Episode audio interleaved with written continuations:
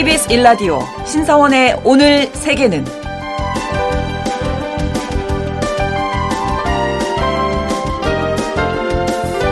안녕하십니까. 아나운서 신성원입니다.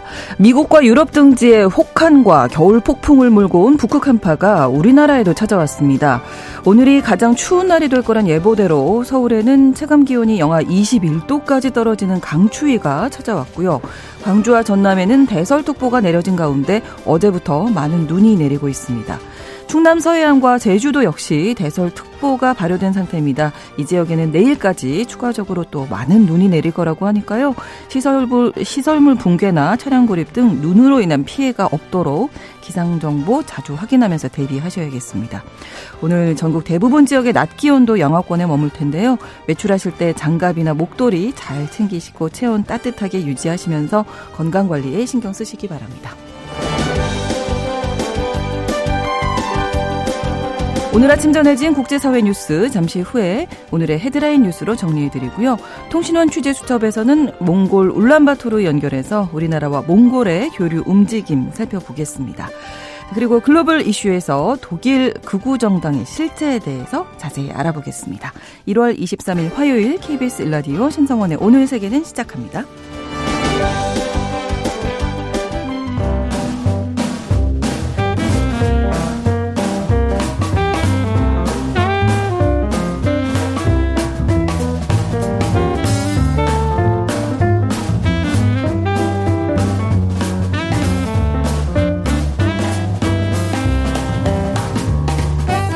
신성원의 오늘 세계는 청취자 여러분과 함께 소통하며 만들어갑니다.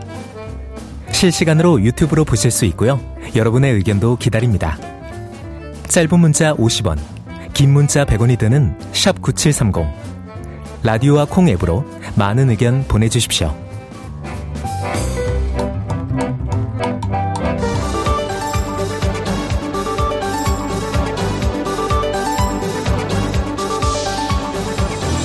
오늘 세계는 헤드라인 뉴스.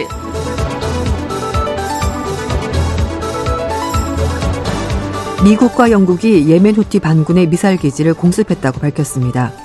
AP통신은 현지 시각 22일 미국과 영국이 예멘 후티 반군 군사시설을 공습하는 두 번째 연합작전을 벌였다고 보도했습니다. 익명의 미국 정부 당국자에 따르면 예멘 인근 해역에 배치된 미국과 영국의 함대가 후티 반군의 미사일 보관고와 발사대를 공격했습니다. 후티 반군은 가자 지구의 팔레스타인을 돕는다는 명분으로 작년 11월 달부터 아시아와 유럽을 잇는 주요 교역로인 홍해를 지나는 상선들을 잇따라 공격해 왔습니다. 이로 인해서 국제 물류에 심각한 혼란에 초래되자 미국은 다국적 함대를 구성하고 지난 12일부터 예멘 내 군사시설을 폭격해 왔습니다. 러시아 발트 연안의 대형 가스 시설이 폭발해 운영을 중단했습니다. 러시아 발트 연안 항구 도시인 우스트루가에 위치한 대형 화물 물질 운송 터미널이 현지 시각으로 21일 우크라이나 드론 공격으로 보이는 대형 폭발 사고로 운영을 중단했습니다. 이 터미널은 러시아 최대 액화 천연가스 생산업체인 노바텍이 운영하는 시설로 회사 측은 외부 영향으로 화재가 발생해 인명피해는 없었지만 운영을 중단한다고 설명했습니다. 우스트르가는 상트페테르부르크에서 남서쪽으로 165km 떨어진 곳으로 석유 가스 제품을 해외로 수출하는 전진기지 역할을 해왔습니다. 여기서 정제된 연료는 러시아 군에도 공급하는 것으로 알려졌습니다. 러시아 인테레팍스 통신은 익명의 소통 인용해서 이번 폭발이 우크라이나 보안국이 수행한 특수작전의 결과라고 주장했습니다. 러시아 선박이 북한에서 화물을 실어다는 위성사진을 공개했습니다.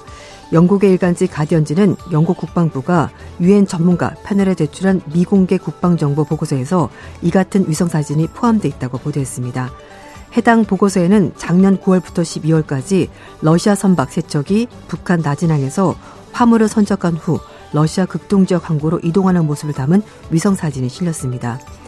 영국 국방부는 화물이 무엇인지 식별하지 못했다고 밝혔습니다만 가디언지는 여러 정황상 북한제 무기가 실려있을 것으로 추정했습니다.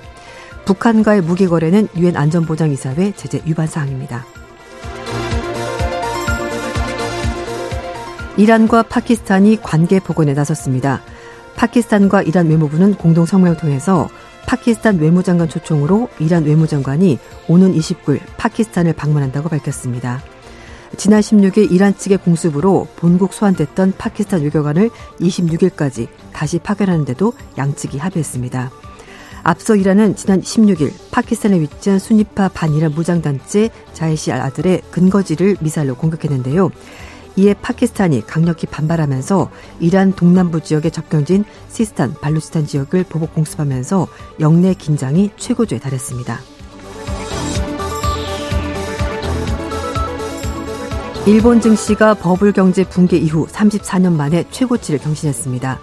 일본 증시 주가 지수인 니케이 평균 주가가 버블 경제 붕괴 이후 34년 만에 최고치를 경신했습니다. 20일 니케이 지수는 전 거래일보다 1.62% 오른 36,546의 장을 마감했는데요.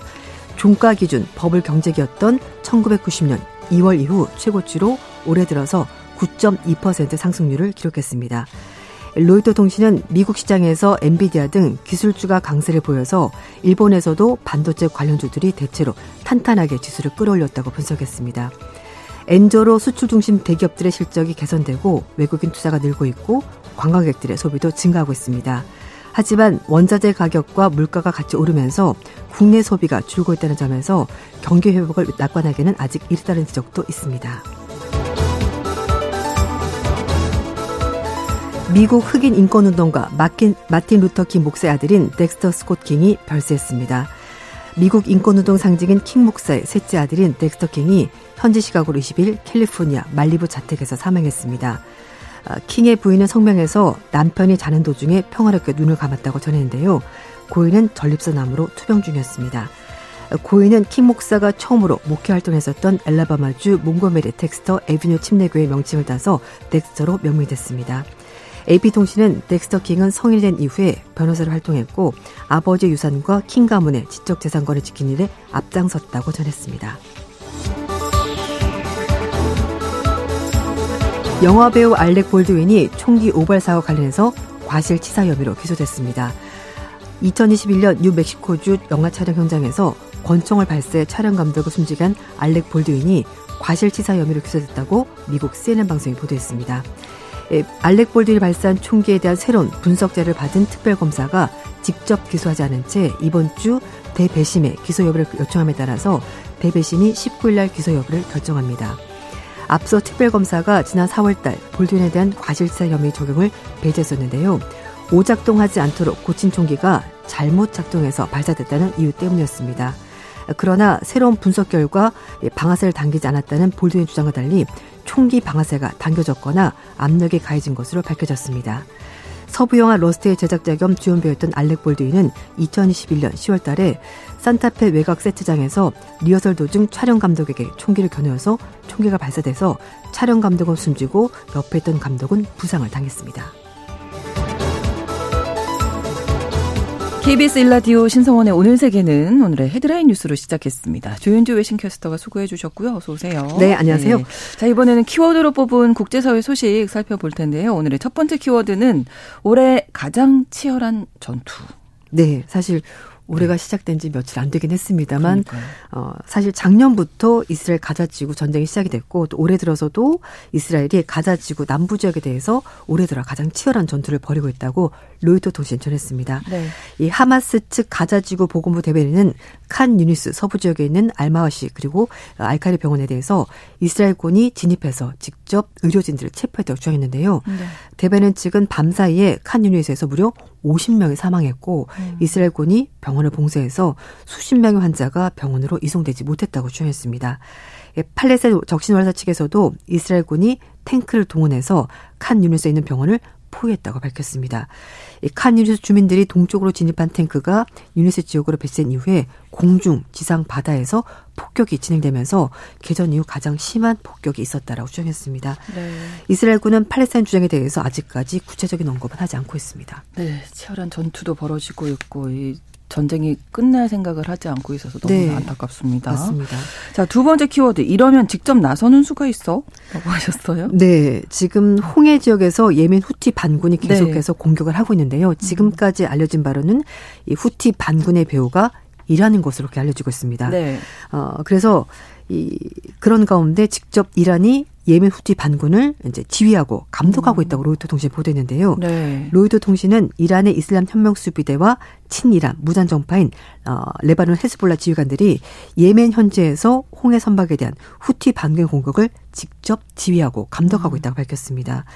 이란의 한 내부자는 이란 사령관들이 예멘으로 건너가서 홍해 공격을 위한 지휘센터를 직접 설치했고 혁명 수비대 고위 사령관들이 예멘 반군을 지휘하고 있다고 밝혔습니다. 어, 네. 그러니까 직접적으로 뭔가 관여를 하고 있는 건데요. 음. 후티 반군을 어, 자금을 지원했던 이란이 하마스가 이스라엘 기습을 이제 공격을 가, 감행을 하자 직접 무기 공급도 강화하겠다고 하는데요. 네. 어, 이란 측은 첨단 드론 비롯해서 뭐 대함 순항 미사일, 정밀 타격 탄도 미사일, 중거리 미사일 이런 것들을 후티 반군 측에 제공을 하고 있습니다. 후티 반군이 작년 11월 달부터 아시아와 유럽에 있는 홍해를 지난 상선들을 드론, 미사일 통해서 공격을 가하고 있고요. 네. 답지까지 하고 있는데 이 모든 배후에 직접적으로 이란이 관여하고 있는 것으로 보입니다. 음, 네, 그런 주장은 있었는데 이제 네. 직접 나섰다 이렇게 네. 나왔었군요. 맞습니다. 알겠습니다. 자, 세 번째 키워드가 난 포기 안 했는데 이게 아마 미국의 얘기인 것 같아요. 맞습니다. 네. 이제 미국은 지금 공화당에서 대선 경선 레이스가 펼쳐지고 있는데요. 그렇죠. 네. 처음에 13명으로 후보가 시작이 됐고 지금은 두 명 남았습니다. 음. 론 디샌티스 후보가 어제 이제 말씀하신 것처럼 음, 그만하겠다. 사퇴했죠. 네, 했죠. 네. 그래서 그리고 나서 이제 니키 헤일리 전 유엔 주재 대사 그리고 트럼프 전 대통령 딱 두 사람이 네. 남았는데 네. 어, 니키 헤일리 대사는 나는 포기하지 않겠다. 음. 난 계속한다라고 말하면서 경선 끝까지 참여하겠다는 의지를 보여주고 있습니다.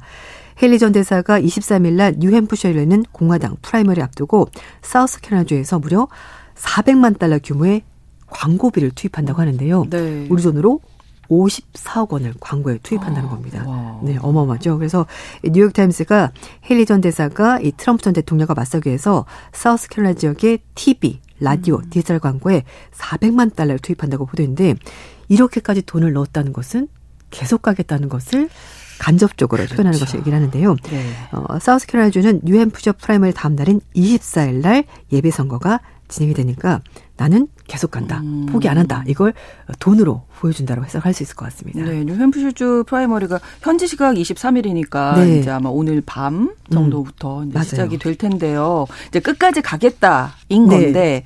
지금 뭐 러닝메이트 저희가 어제 이 소식을 조금 음. 집중적으로 전해드렸거든요. 네. 뭐 러닝메이트나 부통령 안 한다. 네 맞아요. 이런 얘기 어. 나왔잖아요. 네. 그냥 나는 대선 후보지. 네. 부통령 안 한다. 어, 네. 난 2등 싫다. 그렇죠. 네, 그렇게 일하는 건데. 물론 사실 지금 경선 초반이기 때문에 뭐 지금부터 내가 부통령 러닝메이트로 가겠다 이건 좀 약간 자존심 구기는 일이긴 하거든요. 그래서 그렇죠. 헤일리 전 대사가 음. 트럼프 전 대통령이 공화당 대선 후보가 될 경우에 부통령직은 맡지 않겠다 음. 이렇게 입장을 분명히 밝혔습니다. 그래서 이제 언론들과 인터뷰를 하면서 자신은 처음부터 2인자가 되기 위해서 플레이를 하는 것이 아니다라고 말하면서 오, 네. 누군가의 부통령은 되고 싶지 않고 그런 일은 절대 없을 거다라고 말했습니다. 그렇지만 어, 대선 과정에서 여러 가지 일이 있을 것이고 그렇죠. 또 후보들이 또 음. 말을 많이 바꾸기도 하기 때문에 이건 좀 더 봐야 될 것 같긴 한데요. 네. 하지만 트럼프 전 대통령도 어, 나도 별 관심 없다. 이런 식으로 얘기를 했습니다. 어, 네. 당신 싫다는데 난 굳이 데려가지 않겠다. 이런 얘기가 되는 네. 건데요.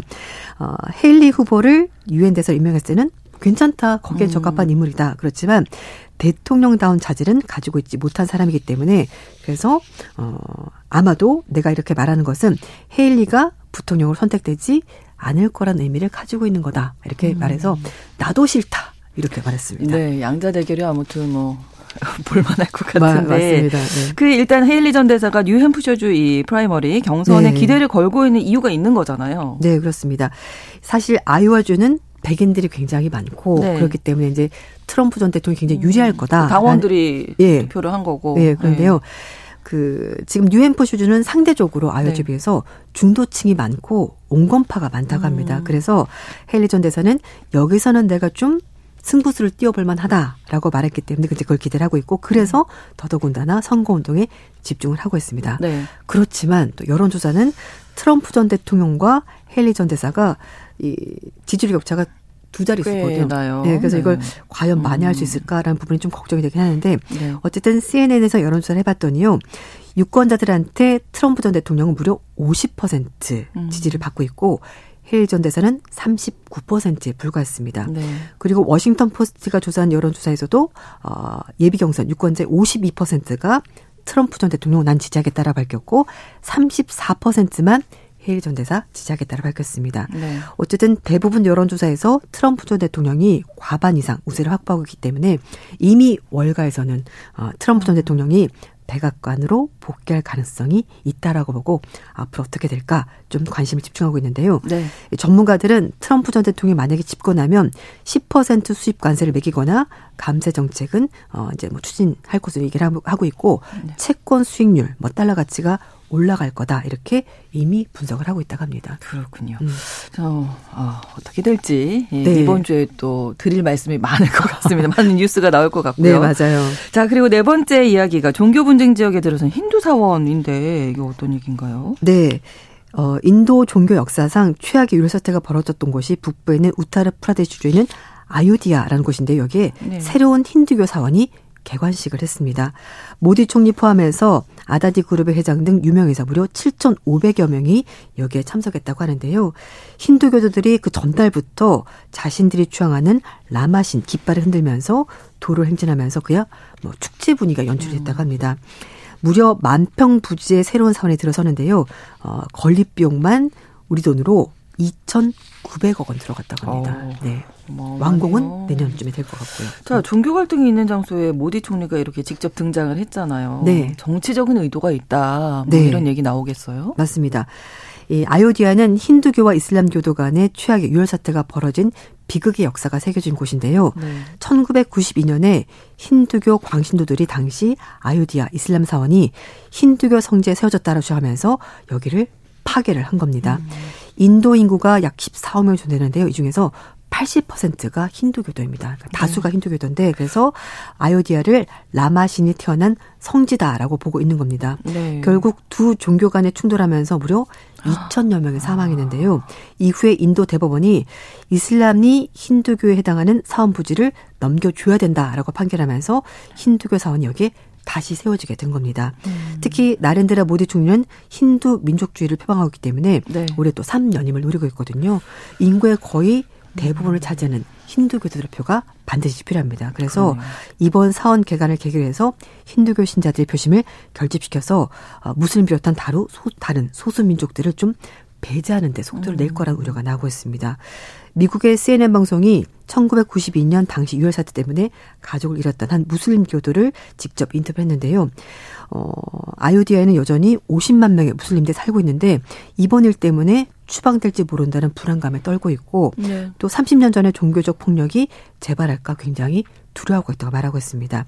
하지만 모디 총리가 이끄는 집권당에서는 어, 정부가 어떤 계획도 가지고 있지 않고 뭐 종교나 계급 때문에 인도 시민을 구별하지는 않는다라고 공식장 밝혔습니다. 네. 어, 하지만 어쨌든 이렇게 대규모 돈을 투입해서 사원을 진다고 하니까요. 그러니까요. 거기에 힘을 주는 것이 맞는 것 같고 어쨌든 이 축성식의 치안 유지에서 무려 2만여 명의 보안 요원을 배치했고요.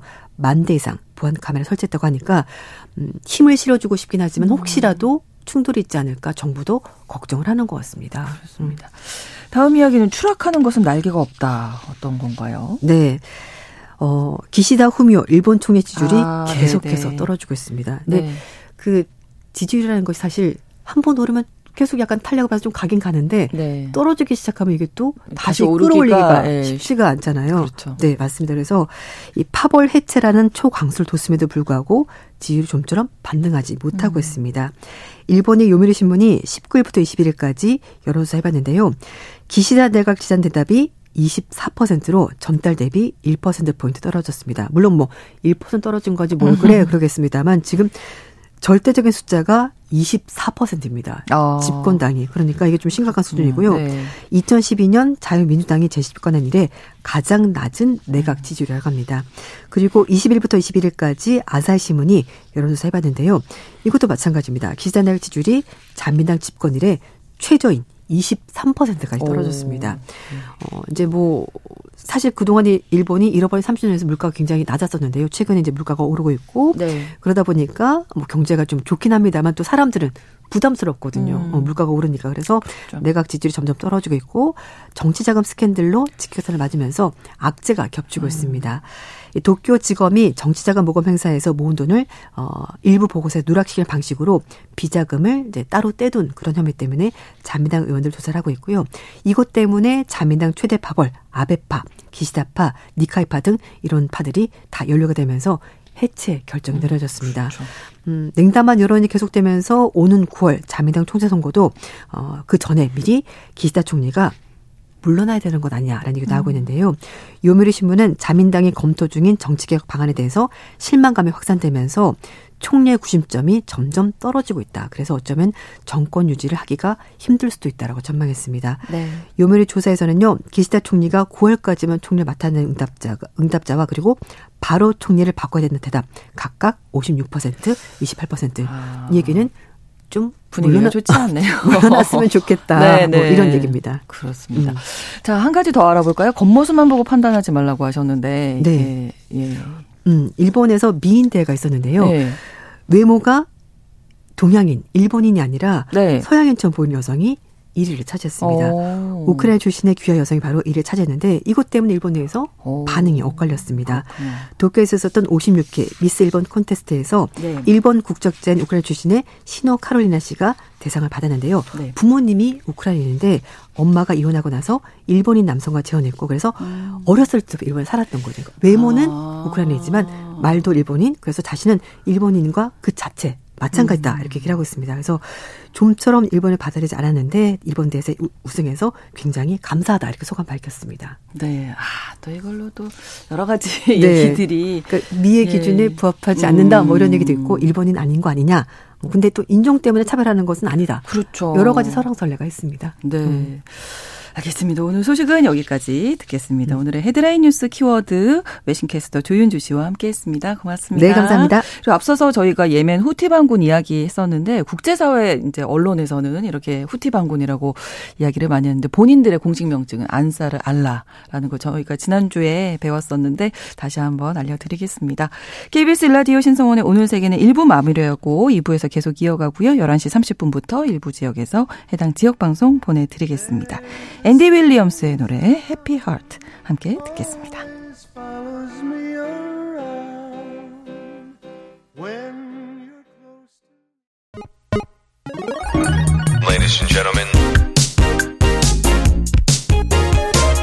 국제사회의 다양한 뉴스를 한눈에 KBS 1라디오 신송원의 오늘 세계는 세계를 바로 보는 최소한의 투자입니다.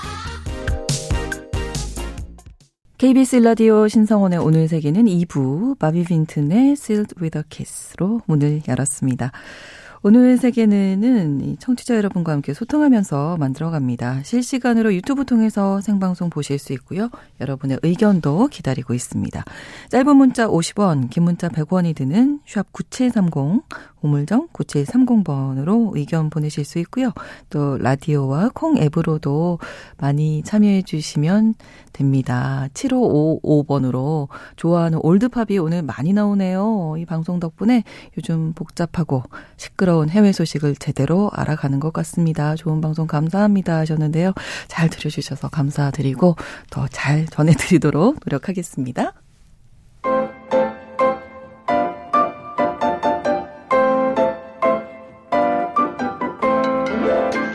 통신원 취재 수첩.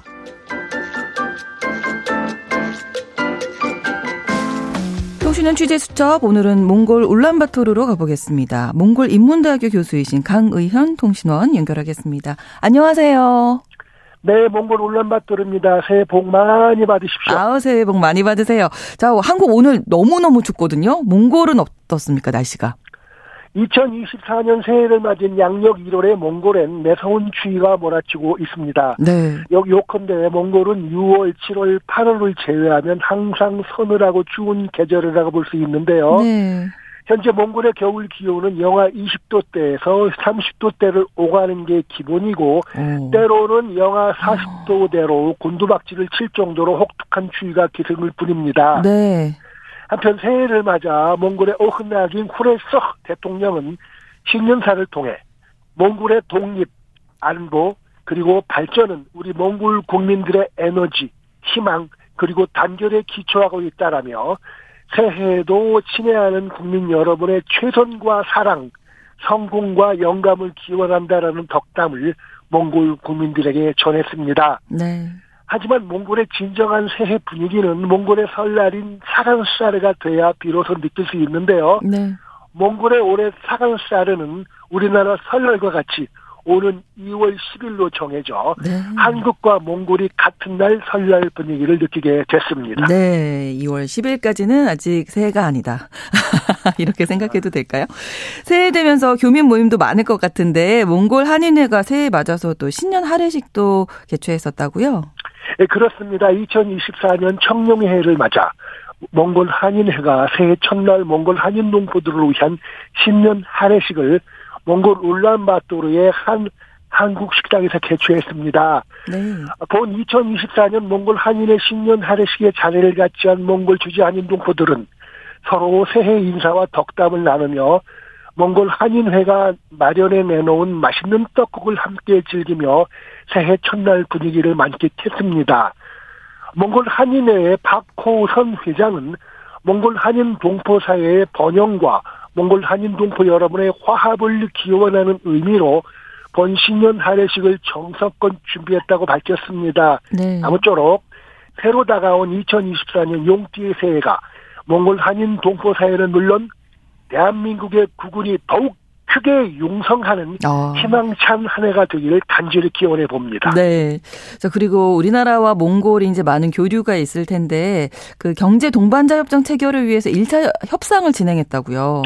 그렇습니다. 우리나라가 지난달 말 서울 롯데호텔에서 몽골과의 한몽 경제 동반자 협정 체결을 위한 제1차 협상을 진행했습니다. 네.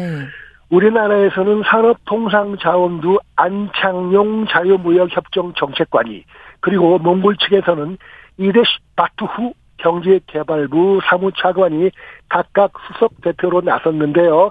우리나라는 몽골과 상품, 서비스, 투자, 경제, 개발협력, 디지털 등 16개 분야에서 경제 동반자 협정 체결 협상을 진행할 예정입니다. 네. 어, 몽골은 교육, 교역 규모가 크지 않은 개발 도상국이지만 히토류 등 우리나라의 필수적인 첨단 산업 핵심 자원을 다량으로 보유한 만큼 향후 한몽 경제 동반자 협정 최종 타결 시에 우리나라의 첨단 산업 공급망 안정화에 음. 큰 힘이 될 것으로 기대됩니다. 네. 체육계에서의 교류도 있었는데 대한탁구협회가 몽골 남녀 탁구 국가대표팀을 초청했네요. 그렇습니다. 네. 대한탁구협회가 대한체육회의 지원으로 최근 몽골 남녀 탁구 국가대표팀을 한국으로 초청해 합동훈련을 실시했습니다. 어, 몽골팀 단장인 몽골 탁구협회의 바야르 마그나이 국제이사는 지난 2021년부터 시작된 대한탁구협회의 지원으로 몽골 탁구가 한 단계 성장했다고 전제하고 현재는 몽골 정부의 관심으로 국제 무대에서 경쟁할 수 있는 경기력을 도출하는 데 집중하고 있다고 밝혔습니다. 네. 또 그런가 하면 우리나라의 이 대전에 있죠. 모건대학교가 최근에 몽골 대학들과 글로벌 공유 캠퍼스 구축을 위한 상호 양, 양해각서도 체결을 했네요. 정말 뭐 다양한 분야에서 교류가 있는 것 같습니다. 그렇습니다. 우리나라 모건대학교가 최근 몽골 현지의 몽골 인문대학교 그리고 후레 정보통신대학교와 글로벌 공유 캠퍼스 구축을 위한 상호 양해각서를 체결했습니다. 아, 글로벌 공유 캠퍼스 시스템이란 우리나라 국내 대학이 해외 대학과 통상적인 상호 교류 협력 관계를 한 단계 뛰어넘어서 교육 과정, 교육 자원, 교육 시설을 서로 개방하고 공유하는 전면적 협력 체제를 말하는데요.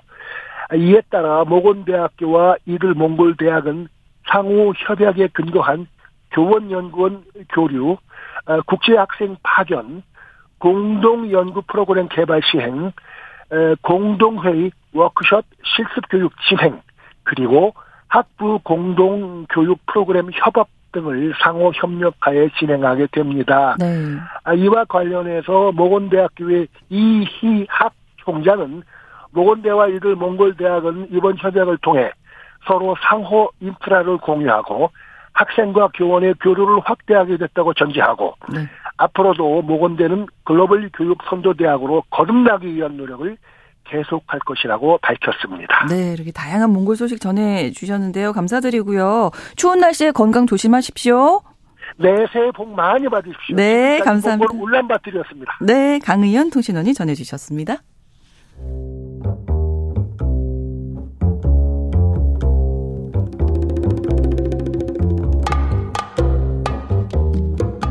세계를 알면 우리가 보입니다. KBS 1라디오 신성원의 오늘 세계는 글로벌 배송으로 빠르게 찾아갑니다.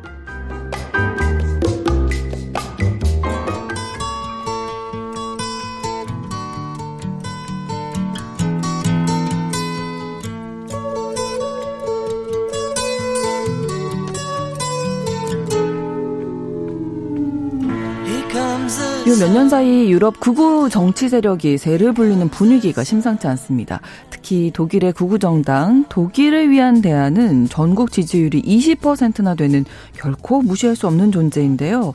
도대체 이들은 누구이고 어떤 생각을 하는 건지 실제로 독일 여, 연립정부에 참여할 가능성이 있을지 자세히 살펴보도록 하겠습니다.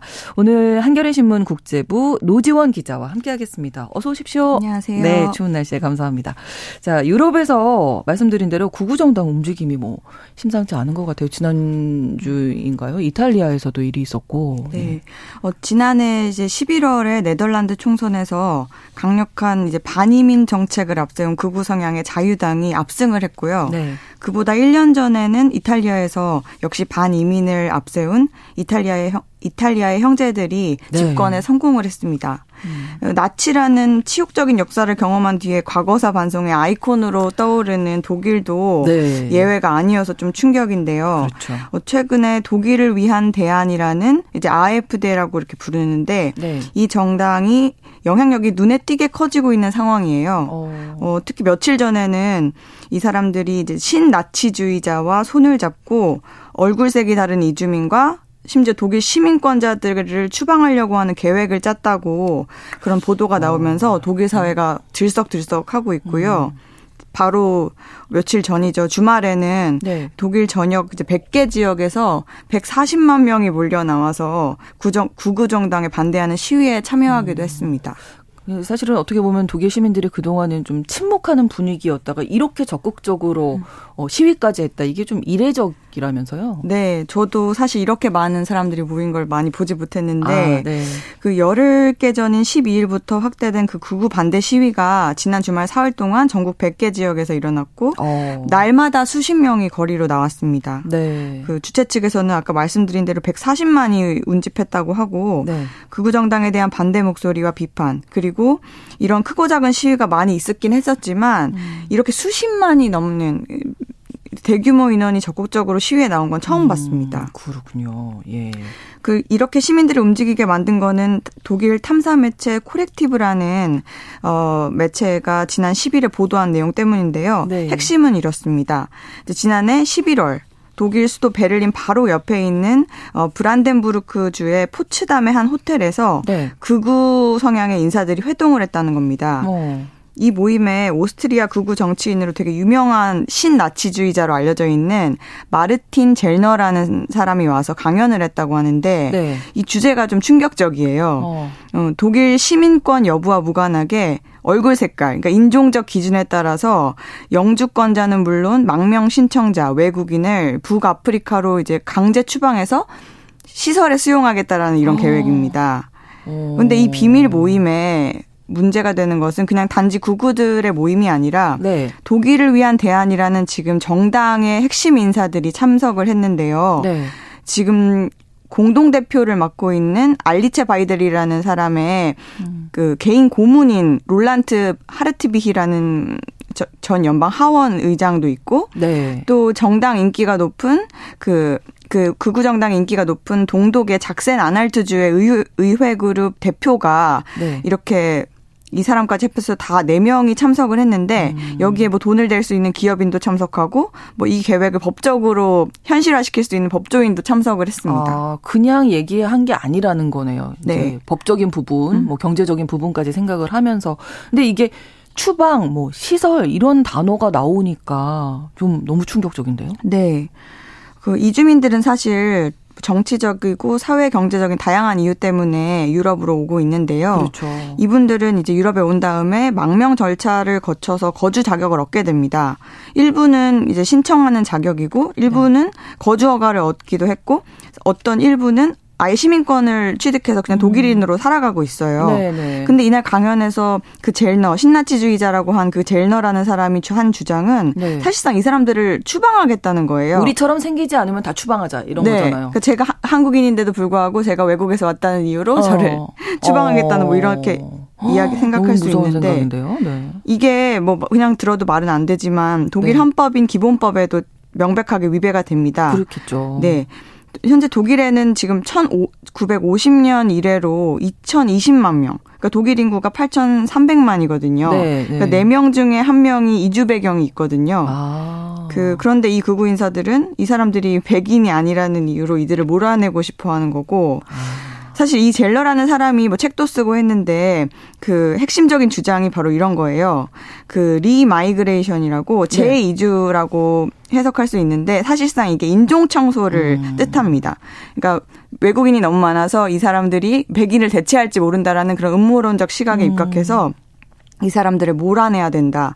네. 이런 주장을 펴는데 문제는 이 모임에서 한 이런 말도 안 되는 주장에 대해서 독일을 음. 위한 대안이라는 이 정치권에 깊숙이 들어와 있는 이 정당에서 아무도 반대 의견을 내지 않았다는 거예요. 아, 네. 그래서 이런 상황인데 올해 6월에 유럽의회 선거도 있고 9월에는 주의회 중요한 선거들이 있거든요. 네. 그래서 이제 시민들이 이러다간 정말 이 독일을 음. 위한 대안이 무슨 일을 벌이겠다. 네, 예, 이런 그런 생각을 하신 거죠. 위기감 때문에 네, 네, 다들 네. 거리로 나오신 것 같아요. 왜냐하면 여러분들이 이제 아마 이 내용만 들으셔도 이제 나치를 생각을 안할 음. 수가 없고 그런 경험이 있었기 때문에 사실 아까 그 말씀을 해주셨잖아요. 과거사의 아이, 반성의 아이콘이다 네. 독일이. 근데 독일에서 어떻게 이런 일이 벌어지고 있나 이런 생각들 드실 거거든요. 네. 네. 이 극우 인사들의 발언을 보면은 네. 그냥 아까 말씀드린 그런 신나치주의자가 아니라 이 독일을 위한 대안의 구성원들이 하는 말을 보더라도 네. 좀 나치를 연상케 하거나 굉장히 사실은 이들을 옹호한다라는 생각을 많이 하게 만들거든요. 네. 대표적으로 그 비웨른 회케라는 사람을 주목하셨으면 좋겠어요. 네. 이분은 그 홀로코스트, 그러니까 유대인 대학살을 반성하는 기념비를 가지고 네. 수치스, 수치스럽다라고 말을 하거나 이분이 굉장히 히틀러랑 비슷한 뉘앙스의 말을 이렇게 해요. 어. 그래서 그 자주 논란을 일으켰는데, 네. 음, 비외른 회케. 네, 비외른 회케라는 분인데, 음. 그 아프리카에 대한 아프리카 사람에 대한 인종차별적인 구호를 공개적으로 외치고 네. 뭐 외국인 혐오 운동 단체인 뭐 팩이다라는 곳에 가서 네. 처음으로 연설을 하기도 하고요. 어. 그래서 이 구구정당 안에서도 너무 지- 급진적이니까 2017년에는 심지어 당 제, 내부에서 제명하자는 그 얘기가 정도로. 나오기도 했어요. 아, 네. 물론 실패하긴 했지만 네. 더큰 문제는 이 사람의 영향력이 연방 차원으로 커지고 있다는 겁니다. 음. 그래서 전문가들은 사실 이 정당이 지금 사실상 지지율이 20%나 되고 이미 연방 하원에 입성해 있는 정당이기 때문에 온건한 척, 뭔가 중도 보수인 네. 음. 척 하고 있지만 당 핵심에는 이런 비회른 회케와 같은 뭐 한두 명이 아닌데 예, 대표적으로 회케 같은 사람이 네, 네. 분명히 그런 구구들이 있다라고 다들 이야기를 하고 있어요. 근데 이 극우 정당이라는 게 정말 이런 걸 현실화시킬 수 있을 만큼 힘을 가지고 있는 건가요? 네. 그, 지금 보시면 최근 약 1년 동안 이 정당 지지율이 굉장히 안정적으로 20%대를 유지하고 있어요. 오. 가장 최근 자료를 보면 한 23%? 그렇군요. 네, 독일 시민 5명 가운데 1명은 당장 이번 주말에 연방 총선이 열리면은 네. 이 그 독일을 위한 대안에 표를 던지겠다고 하는 상황이거든요. 음. 그러니까 더 이상 기성 정치권이 무시할 수 없는 존재가 된 거죠. 어, 사실 그리고 이제 당원도 계속 늘고 있는데 네. 최근에 이제 4만 131명 아직 뭐 다른 정당들에 비해서 적긴 하지만 네. 이게 오름세가 굉장히 빨라 가지고 좀 걱정이 됩니다. 뭔가 좀 안정적이다 이런 생각이 좀 드는데 네. 독일을 위한 대한당 음. 좀 설명을 해주세요. 역사가 어떻게 되는지. 이제 이 정당이 창당한 시점은 10년 전인데요. 2013년 2월이었습니다. 네. 이제 독일의 이제 온건 보수 정당으로 굉장히 오래 집권한 우리가 다 아는 앙겔라 메르켈 총리가 네네. 총리가 그 소속 정당이었던 기동민주연합 기민연이라고 부르는데 이 소속 당원이었거나 지지자, 지지자였던 분들이 좀 네. 한멸 느껴가지고 나와서 유로화를 반대하면서 이제 독일의 이익을 이야기하면서 창당을 했습니다. 어, 그럼 처음 시작은 뭐 그런 구구까지는 아니었나요? 네, 그구까지는 아니었어요. 어. 근데 이제 초반에는 큰 주목을 받지도 못했고 지지율도 미약해서 네. 뭐 하원에 입성하지 입성할 만큼까지는 아니었는데 아. 이 당이 결정적으로 커지게 된 계기가 있었어요. 네. 바로 오늘 주제 초반에 말씀드렸던 이주민 문제가 발단이 됐는데 네. 2015년에 기억하실지 모르겠지만 그 유럽으로 이주민이 대거 몰려드는 유럽 난민 위기가 있었잖아요. 네, 네. 그때 메르켈 총리가 독일의 모든 독일에 오는 모든 시리아인을 다 이제 받아들이겠다 음. 이렇게 하면서 그 사실 일반 대중들은 조금 두렵기도 하고 뭐 환멸감을 정부에 느끼기도 하고 음. 이런 틈새를 타서 이제 극우가 이민을 위협으로 규정하면서 위기감을 활용해서 자양분 삼아서 자기들의 몸집을 키우게 된 거죠. 그러다가 2016년, 2017년을 거치면서 네. 조금 정치적으로 의미 있는 성과를 거두게 돼요. 2017년 9월 연방 총선에서 득표율이 이 4년 만에 8%포인트가 올라서 10% 넘긴 12.6%였어요. 네. 그러니까 연방 하원 의원이 709개인데 그 중에 94석을 차지했으니까 뭐 작긴 하지만 그래도 무시할 수만은 그렇죠. 없게 된 거죠. 네, 네. 그런 상황이어가지고 이제 사람들이 그 음. 이민과 뭐 이런 것에 대해서 불안을 느끼는 걸 활용해가지고 정치적인 성과를 올렸고 네. 지금 여기까지 오게 된 겁니다. 네. 그러니까 이주민이 막 이제 오고 있으니까 어, 일본 국민들은 조금 불안함을 느꼈고 네. 그 사이에 이렇게 정당의 지지율이 오른 건데 네. 최근에 음. 또한 번 크게 올랐다면서요? 그건 어떤 이유일까요? 네, 올해도 보면은 네. 이제 지난해에 독일에 접수된 난민 신청 건수가 네. 24만 4천 건. 그러니까 전년보다 47%나 많아요. 많이들 이제 난민들이 오다가 뭐 배에서 바다에서 이제 사망했다 뭐 이런 뉴스가 정말 많을 정도로 네. 정말 많은 이 난민들이 오고 있거든요. 이런 상황을 이용을 한 거고 첫 번째로는 네. 또 하나는 이제 코로나19 전염병 대유행을 거치면서 네. 이제 전 세계적으로 폐쇄적인 분위기가 확산하고 초반에는 백신이라는 한정된 자원을 이제 남과 이주민과도 나눠야 하는 상황에서 시민들 불만이 커졌습니다. 아. 또 하나는 2022년 2월 말에 러시아가 우크라이나를 전면 침공했는데 네. 이때 독일이 극심한 에너지 위기를 마주하게 되는데 그 이유는 독일이 천연가스 수입의 55% 그러니까 절반 이상을 러시아에게 의존을 하고 있었어요. 아, 영향이 있었겠네요. 그러면. 그러면서 러시아가 가스 뚝 끊으면서 아. 에너지 비용 엄청나게 올라가고 난리가 났죠. 네. 그리고 또 하나는 최근에 경제가 전반적으로 어렵잖아요. 전 세계적인 문제죠. 예. 예. 이제 코로나가 종식되고 극심한 인플레이션이 세계를 덮쳤고요. 음. 물가가 오르면서 사람들이 생활비를 생활비 비용이 너무 크다 이렇게 호소하고 있고 한국도 마찬가지잖아요. 음. 그렇죠. 특히 근데 이런 상황에서 이제 사실 독일이 경제 유럽의 경제 엔진이라고 불리는 것도 진짜 옛날이고 요즘에는 유럽 선진국 중에서 유일하게 석- 역성장을 하면서 음, 그렇죠. 최악의 상황이에요. 그러니까 독일 시민들이 이래저래 진짜 불만이 많아요. 불만이 지금. 많은 네, 거죠. 그런 사이에 새를 키웠는데 앞으로 어떻게 될 걸로 보세요? 전체적으로. 네. 뭐 내년에 연방 총선이 있는데 연립 정부에 뭐 참여할 가능성이 있다고 보시는지 어, 지금은 뭐 지지세도 점점 늘어나고 있고 좀 불안합니다. 네. 그 사실 지금 동독 세 개 주, 작센주, 뭐 네. 브란덴부르크 그 등에서 네. 동독 세개 지역에서 선거가 있다고 아까 말씀을 드렸는데 네. 이 지역에서 독일을 위한 대안의 지지율이 1위, 2위로 선두예요. 어. 그래서 잘못하면은 이들이 이제 좀 가반을 차지하게 되면은 주 연립 정부를 구성해서 주 총리를 할 수도 있는 상황이 있어요. 어. 실제로 이거는 현실적인 위기가 있는 상황이고 그러네요. 다만 이제 연방 총선의 경우는 아직은 네. 어 이 기존 정당들이 극우 정당이랑 연대할 가능성은 적은 상황이에요. 네. 왜냐하면 특히 아까 처음에 말씀드린 그런 말도 안 되는 비밀 회동이 엄청나게 이슈가 되면서 어 제1야당이자 지금 전국 지지율이 1위인 그 기민 기사 연합이 이 극우 정당과의 협력은 없다고 차단을 하는 상황이에요. 네. 다만 지금 이 여론이 안 좋아지는 상황에서 이렇게 이렇게 이제 우리는 극우랑 거래하지 않는다라고 하고 있지만 사실 지지율이 지금처럼 20%를 꾸준히 유지하게 되면 또 어떻게 될지. 또 알 수 없는 일인 것 같습니다. 예, 알겠습니다. 오늘 글로벌 이슈에서는 독일 극우 정당에 대해서 자세히 살펴봤습니다. 한겨레 신문 노지원 기자와 함께했습니다. 오늘 고맙습니다. 감사합니다. 오늘 방송 마무리하면서 모던 토킹의 You Are My Heart, You Are My Soul 전해드리겠습니다. 신성원의 오늘 세계는 내일 다시 뵙겠습니다. 고맙습니다.